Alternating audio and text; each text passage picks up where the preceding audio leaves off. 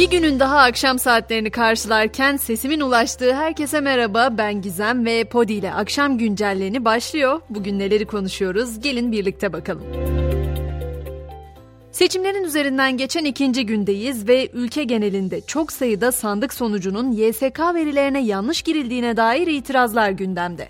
Örneğin vatandaşların Twitter üzerinden paylaştığı bir ıslak imzalı tutanakta Yeşil Sol Parti'nin oylarının YSK'ya aktarılırken MHP'ye yazıldığı görülüyor.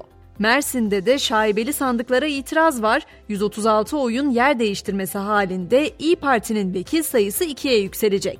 Bir de Şanlıurfa'da seçim sonuçlarına yapılan itirazlar sonucu bir vekilin AK Parti'den Yeşil Sol Parti'ye geçtiği iddiası vardı. Ancak bu iddianın AK Parti tarafından yalanlandığını belirteyim. Tabi seçimlerin ikinci tura kalacağının açıklanmasının ardından ittifaklardaki görüşme trafiği de yoğunlaştı. Liderlerden de yeni açıklamalar gelmeye devam ediyor. Cumhurbaşkanı Erdoğan seçmene 28 Mayıs'ı Türkiye yüzyılının müjdecisi haline getireceğiz, sizlere güveniyorum diye seslendi. Millet İttifakı'nın adayı Kılıçdaroğlu ise sandıktan değişim mesajı çıktığını söyledi ve 12 günümüz var bu karanlık tünelden çıktık çıktık dedi. Bu arada Kılıçdaroğlu onursal adı güzelden sonra kampanyadan sorumlu reklam ekibini de görevden aldı. CHP'de ikinci tur kampanya ve söylem sürecini Ekrem İmamoğlu yönetecek, sandık güvenliğindense Canan Kaftancıoğlu sorumlu olacak. Siyasal işler ve seçim propagandasından sorumlu baş danışmanlığa da Mehmet Ali Yüksel getirildi. Tüm bu görev değişikliklerinin arasında özellikle bir isim bugün çok konuşuluyor. Hakkındaki iddialar oldukça büyük. CHP Genel Başkan Yardımcısı Tuncay Özkan o isim. Sahibi olduğu Anka Haber Ajansı'nın CHP'nin elinde olmayan ıslak imzalı tutanakların bilgilerini AK Parti'ye sızdırdığı iddia edilen Özkan'ın 95 milyon dolar aldığı öne sürülüyor.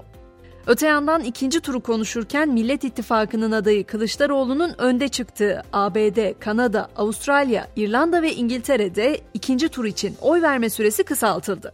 Karara CHP itiraz etti. Yüksek Seçim Kurulu iki güne düşürülen oy verme işlemini yeniden 5 güne çıkardı. Bu ülkelerdeki Türk vatandaşları 20-24 Mayıs'ta 5 gün boyunca oy kullanabilecek. Bu arada seçim sonuçları siyasi partilerin gelecek yıl hazine yardımlarından alacakları payı da değiştirdi. Hazine yardımı en fazla azalacak olan parti AK Parti, en fazla artan parti ise CHP olacak. Seçim gündemini şimdilik böyle özetlemiş olalım ve gelelim bugünün acı haberine. Şırnak Besler Dereler'de arazi araması sırasında çıkan çatışmada 3 askerimiz şehit oldu, bir güvenlik korucusu da yaralandı. Bölgede 3 terörist ise etkisiz hale getirildi.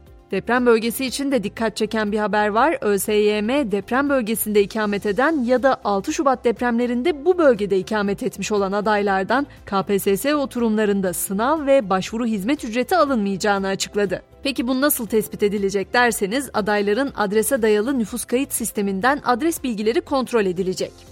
Bir önemli karar da Merkez Bankası'ndan geldi bugün. Kredi kartlarından nakit avans kullanımının son dönemde artması nedeniyle Merkez Bankası yeni bir adım attı. Kuyum harcamaları için de geçerli olacak bu düzenleme ile %30 oranında menkul kıymet tesisine tabi olma şartı getirildi. Bu da nakit avans limitinin azalacağı anlamına geliyor.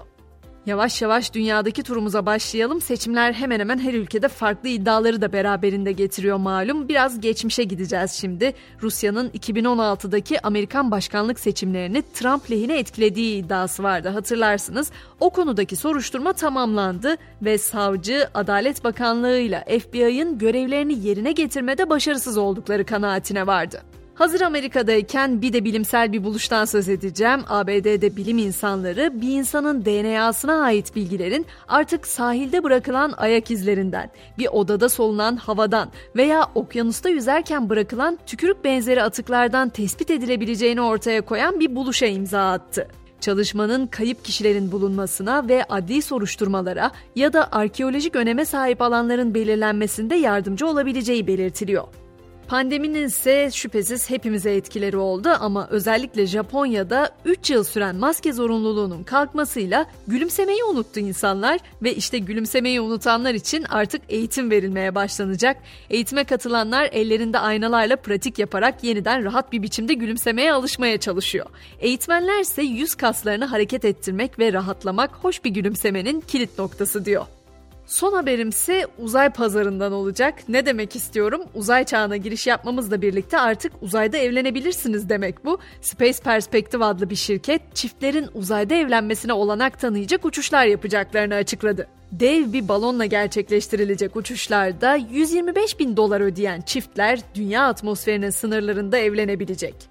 Hemen spor notlarımı da ekleyeyim. Süper Lig'de 34. hafta bugün oynanacak 3 karşılaşmayla başlıyor. Günün öne çıkan mücadelesi saat 20'de İstanbul Spor'la Galatasaray arasında.